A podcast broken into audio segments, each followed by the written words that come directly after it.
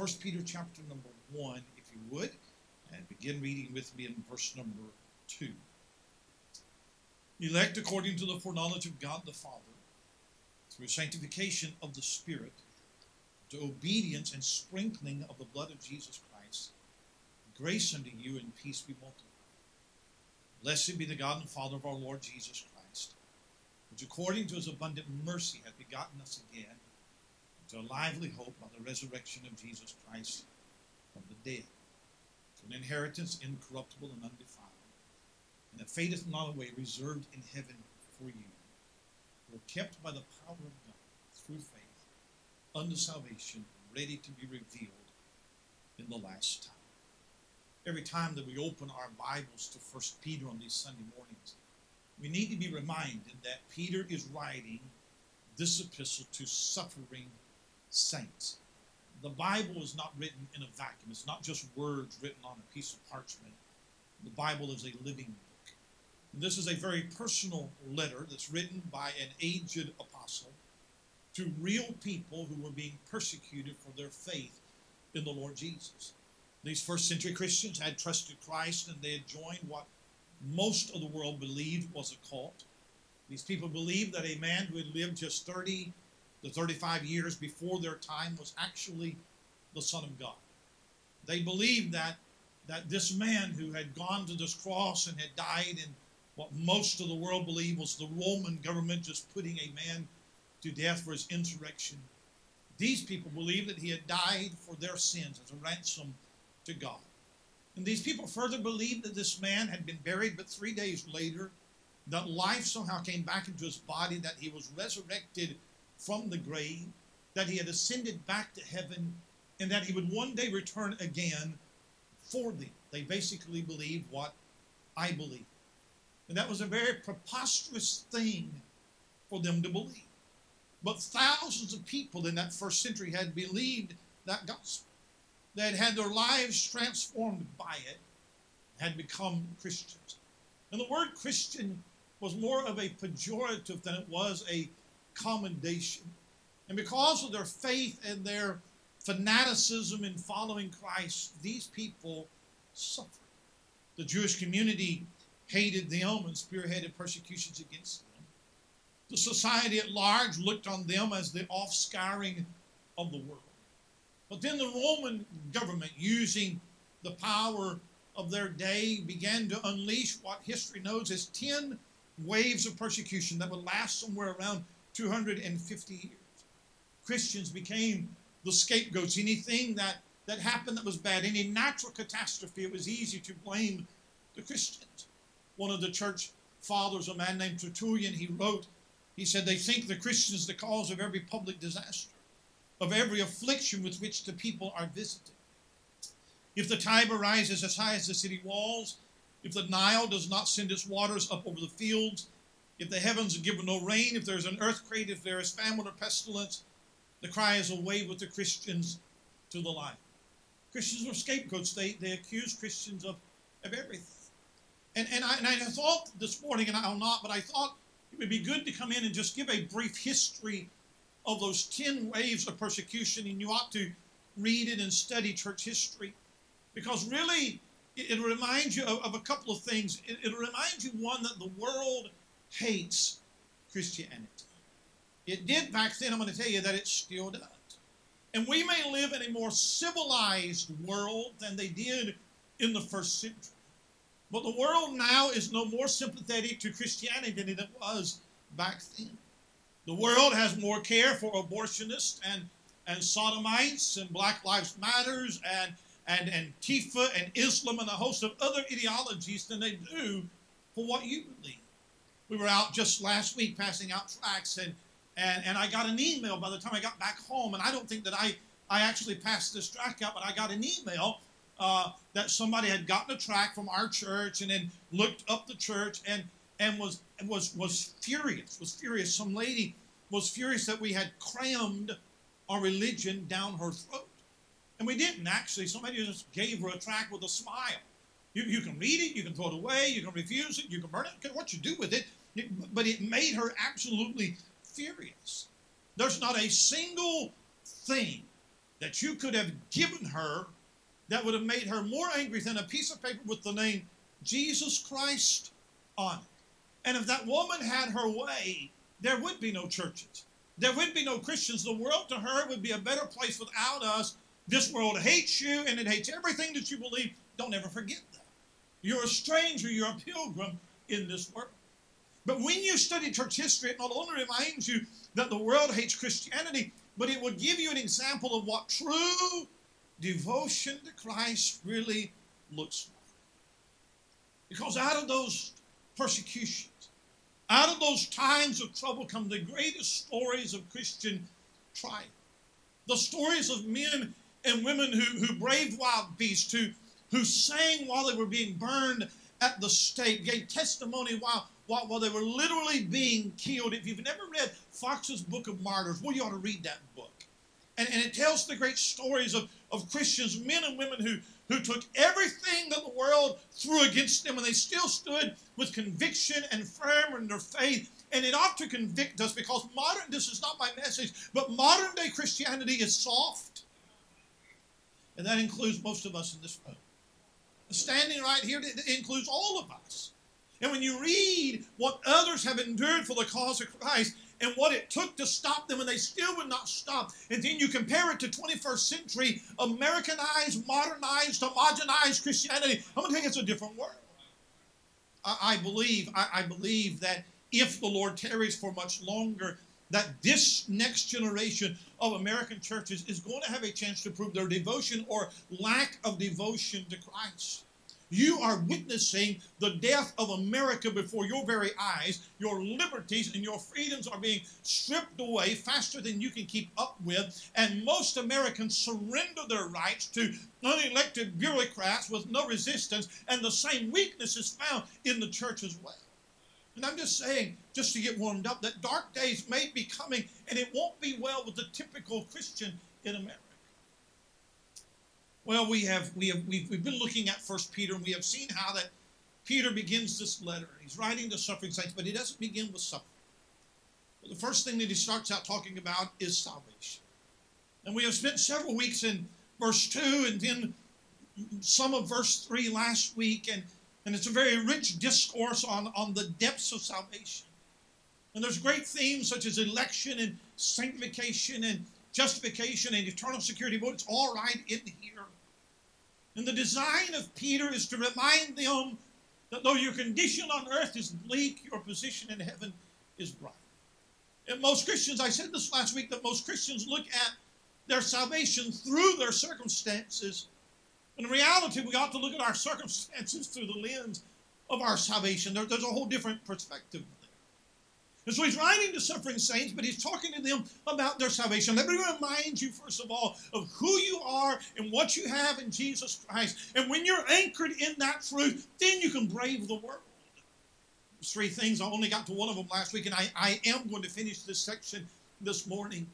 But I notice in verse number two that he talks about the source of our salvation. We spent several weeks here elect according to the foreknowledge of God the Father through sanctification of the Spirit unto obedience and sprinkling of the blood of Jesus Christ. And last week we noted the work of the Trinity. There's the Father, there's the Son, there's the Holy Spirit. All three persons of the Godhead working in concert in the plan and the completion of our salvation. And oh, what a great truth and what a great verse. And I was tempted to give you the rest of what I could not give you last week in verse 2, and I'm not going to. I'm just going to want to move on was the source of our salvation. I want you to notice, secondly, in verse number three, here's the substance of our salvation. Look at verse number three. Blessed be the God and Father of our Lord Jesus Christ. And I said just a word about that last week, but here's what I said theology always leads to doxology. It should. It should. Now, I know that sometimes you can give theology and it's too heavy and the mind can't comprehend. I know that sometimes you can give theology in a in the presentation. The presentation gets in the way. It's dry and it's boring. I understand that. But truth itself, truth, theology, learning about God and about your salvation, when that truth gets into your heart, not your head, but when it gets into your heart, the response is praise to God. It's called a doxology. 1986, I went off to Bible college, Pensacola Christian College. I was there for four years, straight out of the hills of West Virginia. And I want to tell you, for a, for a hillbilly, for a country boy to go there, everything was fancy Dan. I remember, I remember the first chapel service that we had. Now, for me back then, and, and all of you students now, you've got it made. You don't know how well you have it made. In my day, in my day, chapel, chapel was in the old high school gymnasium, way over there by St. John's Chapel. Now, my freshman year, I made a freshman mistake. It was really dumb, but I didn't do anything. I was a freshman. You can't be anything but dumb when you're freshman. And so, so my freshman year, I took PE second hour. Second hour. So I, I had I had one class, whatever it was. Then after that class is over, you immediately run to the field house, change them clothes, and first first thing was soccer. That was the first thing. Well, I'm from West Virginia. Nobody plays soccer in West Virginia. There's never been a dumber sport than soccer. Okay, you can't even touch the ball. So, so, so I got to play soccer, all right. And you go out to the field house now. Now, now the soccer field.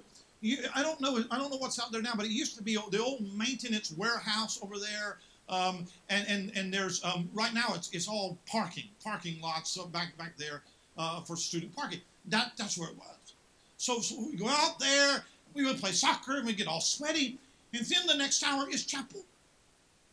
I literally have 15 minutes to leave the soccer field, get back to the field house, try to get a shower, change clothes, go all the way over to the old high school auditorium and hope there's not a train on the tracks. That's what we that's what we had to do in the old days. All right. Now y'all y'all students nowadays you're too soft. You could you could handle that now. But I remember first time chapel, I remember chapel first time coming in there and the bell rang and everybody rose and they began to sing. Praise God from whom all blessings flow. Do you know the song? Praise Him, all creatures here below. Praise Him above ye Praise Father, Son, and Holy Ghost. Amen. That's a doxology. I sang it hundreds of times for four years, every day, 10.05. Praise God. You know, I sang it for four years, and not one time did it ever inspire a worship in my heart. It never did. It wasn't intended to. By the way, by the way, you know that doxology was written by an Anglican preacher in the 1600s? That's an Anglican song. There's nothing wrong. Nothing wrong with it. But they never did inspire worship. Because what that was intended, when everybody got up to sing that, what it was intended to say was, you better be in your seat by now, or you, you're going to get married. That was the purpose of the doxology. Is anybody with me? That's what that meant. If you ain't standing there singing, you late, and, and depending on who your monitor is, then you're probably going to get married unless unless you're dating her. But other than that, you're probably in trouble, huh? That, that, that's a doxology. Several times in the scriptures, the writer is writing along, and it's almost as if he just gets caught up in what he's writing, and praise just spills out of his pen. Hold your finger right here. Go to First Chronicles chapter 29. First Chronicles chapter 29. And, and here's one such praise. David, and David gets caught up in giving an offer. That's what he's doing. He's given an offering to the temple. He gets caught up in praise. And First Chronicles 29 and verse number 11, he says, Thine, O Lord, is the greatness and the power and the glory and the victory and the majesty, for all that is in the heaven and in the earth is thine. Thine is the kingdom, O Lord, and thou art exalted and set above all. Both riches and honor come of thee, and thou reignest over all. And in thine hand is power and might, and in thine hand it is to make great and to give strength unto all. Now, therefore, our God, we thank thee and praise thy glorious name. That's a doxology. Huh? It's, it's just praise. Look at Ephesians chapter 3. Man, they're all over the Bible. I'll just give you a couple of them. But in look at Ephesians chapter 3. This is Paul writing. Ephesians 3 and verse number verse number 20. Now unto him that is able to do exceedingly abundantly above all that we ask or think, according to the power that worketh in us, unto him be glory in the church by Christ Jesus throughout all ages, world without end. Amen. That's a doxology. So, so Peter, Peter's writing, and he gives us this, this doxology, and here's the reason why. It is because praise raises the spirit. Do you know what will comfort you in dark days? It is to praise God. Find a song to sing and sing it back to it. Find a song to sing and sing it back to because singing and praise, praise will drive away discouragement and depression. It'll drive away depression like nothing else can. And Peter knows that they're suffering and there's no physical remedy for them, but the spirit can be strengthened by praising God. Persecution should shut should not shut down praise. Suffering should not take away our song. Trials should not rob us of our triumph. And it says nothing about the grace of God when you sing when everything is going your way. But when you sing in the storm, that says something about God's grace. He's writing and he gives us this doxology. Now, when I look at verse number three, it, it's a big verse. And, and you have you, you've got to break it you, you can't wrap your mind around it as a whole, and so you have to dissect it. And he says, Blessed be the God and Father of our Lord Jesus Christ, which according to his abundant mercy hath begotten us again unto a lively hope by the resurrection of Jesus Christ from the dead. Now, the focus of the verse for me is this phrase, a lively hope. Because somebody in one of those five provinces is going to pick this letter up who has lost all hope. There is somebody who has lost everything that they've owned. And there's somebody who's been forsaken by family and lost a job and been abandoned by their friends. And, and, and there's somebody who's going to pick this letter up and they feel like that there is no hope at all. And Peter's going to say to them that we have a living hope. We have a lively hope. Now watch this. A lively hope. It is a hope that is grounded in our regeneration. Look at verse number three again. Blessed be the God and Father of our Lord Jesus Christ, which according to his abundant mercy hath begotten us again unto a lively hope. Here's all it's saying is we have been born again. That's regeneration. So many people believe the answer is reformation. It is not reformation that you need. No, it is regeneration. You see, Reformation will put new clothes on the man. Regeneration put a new man in the clothes. My hope, but listen, my hope this morning is anchored in the new birth. I have been born into the family of God. I've been given new life from above. I, am telling you that my hope is not in my church membership, and it's not in my baptism, and it's not in my good words, and it's not in my charity. My hope that anchors me in this world is that I am born of God. The day that I came to Christ as a sinner and was born again of the Spirit of God, and His life was imparted to me. What hope are you going to cling to in this world if you don't have that hope? Surely, surely your hope is not in a political party. I don't care which one it is. Surely, surely your hope is not in the economy. Oh, we better not be.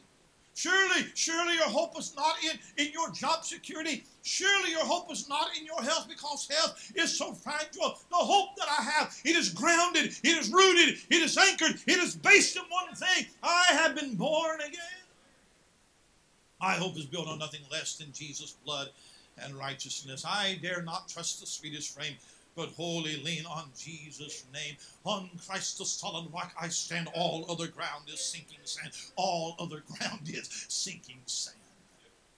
I have a lively hope that is grounded in my regeneration.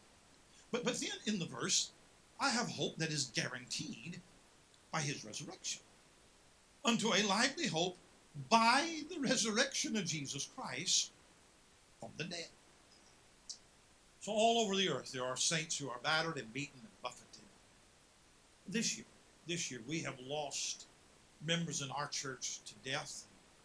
We have we have a brother, with a Mund, right now that that needs God to just to touch him, and help him right now. We're praying for that.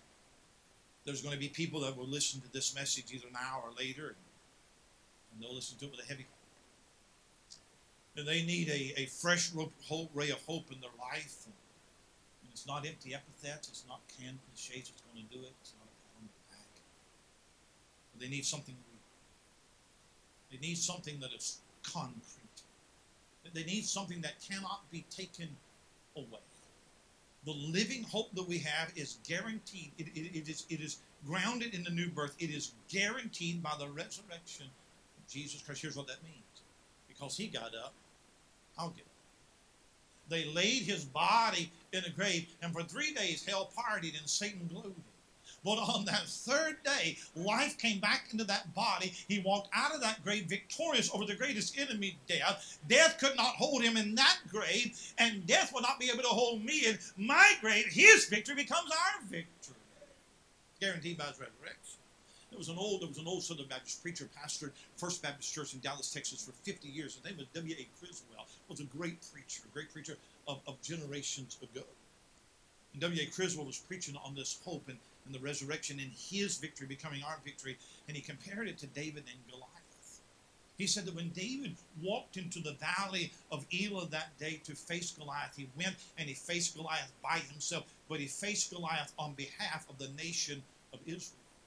David represented Israel, and the Philistine, the giant, represented the, the, the Goliath. He represented the Philistines, and the giant was too formidable a foe for the Israelites. But but but but David went in there by himself, and David was victorious over Goliath, and his victory was shared by the rest of the nation of Israel. Their champion won the victory, but his victory became their victory that day. Israel defeated the Philistines because their champion defeated Goliath. And when Jesus won the victory, I feel like preaching for just a moment. When Jesus won the victory, all of those in Christ won the victory. When Jesus raised from the dead, it was guaranteed that all of those in Christ will be raised from the dead. In fact, in Luke, it calls us the children of the resurrection.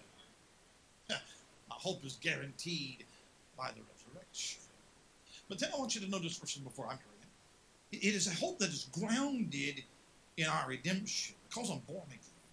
It is a hope that's guaranteed by his resurrection, but is a hope that has a goal of our redemption. Look at verse number four. To an inheritance incorruptible, undefiled, that fadeth not away, reserved in heaven for you. So that living hope, it is, it is, it, it is anchored in the past, it is active in the present, but anticipates something in the future. I look back to the cross, I look back to the day that I got saved. And the fact that I have been born again, that I'm born into the family of God, that anchors my hope right there. You can't take that away from me. And, and I don't fall apart, even though my world is falling apart. That hope, it's living inside me. It is active, it's vibrant, it, it, it is thriving, it, it, it energizes me, it, it gets me through the day. But now Peter says it's not only active right now, but it looks toward the future. It anticipates something out there, an inheritance. An inheritance is something that you pass down to your children or another family member. Now, every once in a while, some wacko will leave his fortune, you know, to his cat or some stranger or something. But you know, in the Bible, in Bible days, they left their inheritance to their family. We have an inheritance because we're in the family of God. Romans 8 and verse 17, if children, then heirs heirs of God, joint heirs with Christ. If so be that we suffer with him, that we may be also glorified together. 1 Corinthians 2, verse 9 I have not seen nor ear heard, neither have entered into the heart of man the things which God hath prepared for them that love him. We have an inheritance. Now, as I'm going through 1 Peter, memorizing it, meditating on it every day, I've probably spent more time meditating on verse 4 than any verse so far. Because here's what I wanted to know. What is the inheritance? What's he talking about? And if you'll notice in verse 4, Peter doesn't tell you what it is, he tells you what it is not. That's all he says. He says it is not corruptible, it is not defiled, it doesn't fade away. So, what exactly is inheritance? I've read every possible guess. I've read where it is salvation. I have read where it is Jesus Christ. He is our inheritance. I've read where it is God. And the major consensus is that it is heaven. Nine out of ten commentators will tell you that inheritance is heaven because heaven is incorruptible. Heaven is undefiled. Heaven. Here it's heaven is not reserved in heaven. I, I, I, I, just stopped right that, that, that stumped me. My, it doesn't say that heaven is my inheritance. It says my inheritance is in heaven. It's in heaven. So what is it? So, so I'll give you some philology, right? What I believe the inheritance is, right? And then you can go study it. You can think it, well, you're probably wrong, but, but here's what I believe that it is. I believe the inheritance that he's talking about in verse number four is, is what's in view is our glorified body. That's what I believe he's talking about. And there's a few times in the New Testament where the glorified body is mentioned, not described. You have 1 Corinthians 15, you have that passage. And even with everything that we have, there's still a lot of questions what that we'd like to have answered about the glorified body. Romans 8 and verse 22, we know the whole creation, creation groaneth and travaileth in pain together unto now. Not only they, but ourselves also, which have the first fruits of the Spirit, even we ourselves groan within ourselves, waiting for the adoption to the redemption of our body. Our spirits are redeemed, our bodies will be one day too. First Corinthians or Second Corinthians chapter 5, verse 1 through 3 or, or, or verse from before, you'll have to look at it. Paul is saying that, that our body is just a house, but when we get to heaven, we'll have a new house. Our, our body clothes our spirit here, and if you don't have a body up there, then it's just like a, a naked spirit, and that's not going to have it. We, we, have, we have a building that's eternal in heaven, and it's made without hands. It's a heavenly body. And we have a lot of scripture that promises the resurrection of the body. The question we'd like to know is how and what kind of body will it be? Because when you die and your body is buried, then that body decays and it goes to dust. Will it be that body that comes out of the grave? Will it be you or will it be somebody else? And, and for just a moment, go to 1 Corinthians 15 and, and, and we'll not we'll not get deep into this. It's a great passage. But but in 1 Corinthians 15, uh, Paul is giving this this great chapter on on the resurrection. And, and just look at look at just just a couple of verses. Verse number verse number 42 so also is the resurrection of the dead. It is sown in corruption, raised in incorruption. Talking about your body. It is sown in dishonor, it's raised in glory. It is sown in weakness, it is raised in power. It is sown a natural body, it is raised a spiritual body. And the point that Paul is making in all of 1 Corinthians 15 is that his resurrection guarantees our resurrection. There were some in that day who said that, that, that there is no resurrection because they said that the body is evil. Gnosticism, all matter is evil. So why would you want a body on the other side? And there were others that said, no, there is a resurrection, but it's the same body. It's the same body that you put in the ground, the same body comes. And Paul says, no, no, there will be a resurrection, and no, it won't be the same body. It'll be different. I think the great example, of course, is the caterpillar the butterfly. If my granddaughter Paisley was here, my granddaughter has a fascination with lizards and frogs and dragons and dinosaurs, and and and and all bugs of all kinds. And and and, and the other day they ordered her. They ordered her a kit. Now now this is this is what my kids do.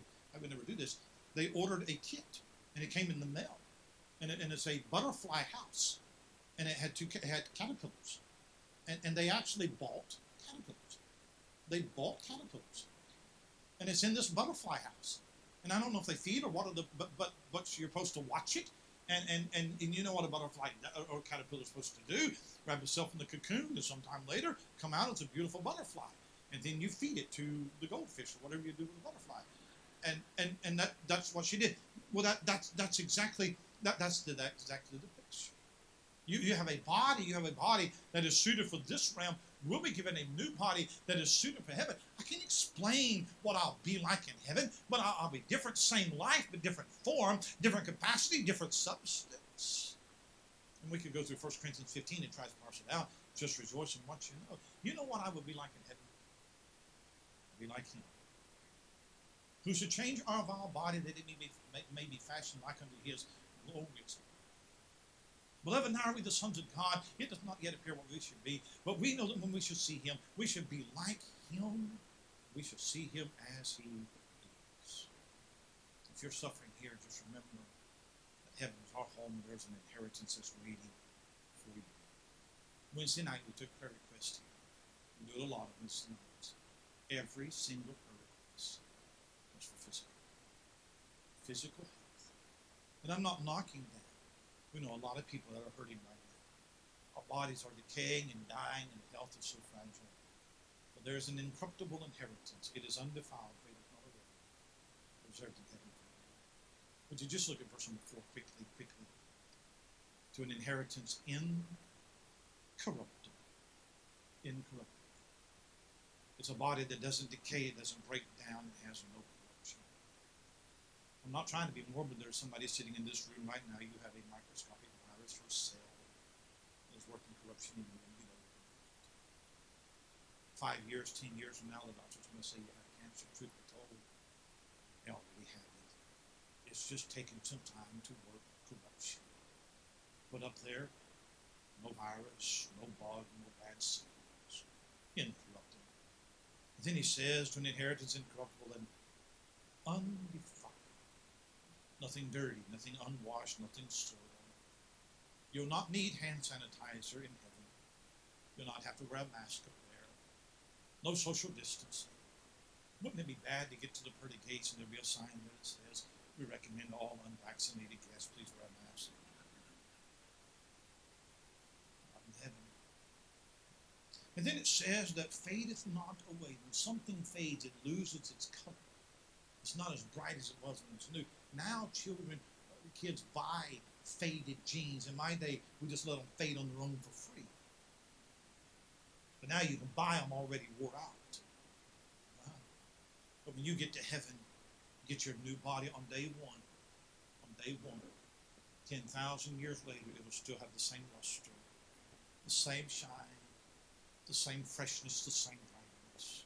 And then I love this phrase reserved in heaven for you.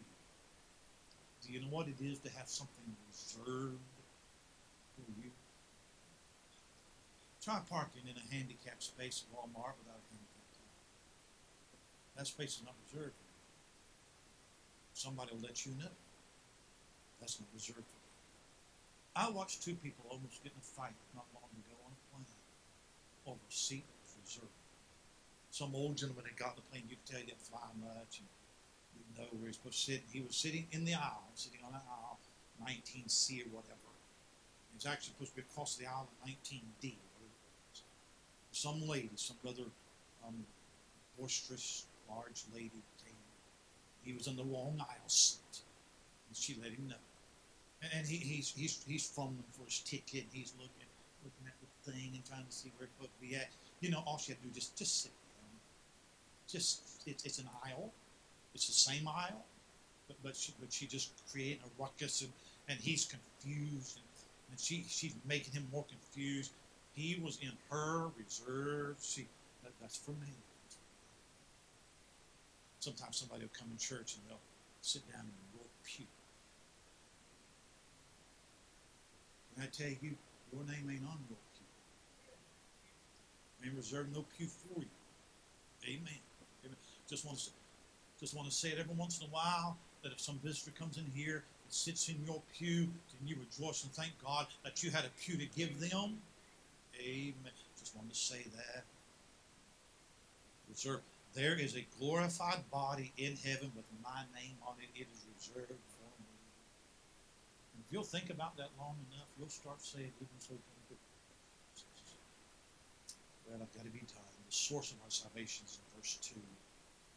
The substance of our salvation, that living hope, is in verse 3 and 4. Verse number 5 is the security of our salvation.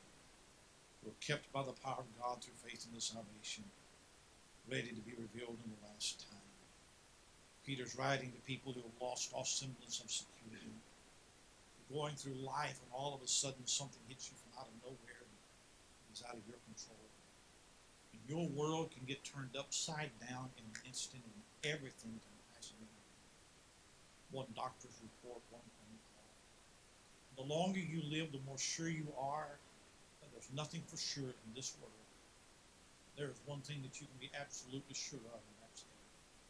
It says we are kept by the power of God that says that no matter the trial here, God will bring us home.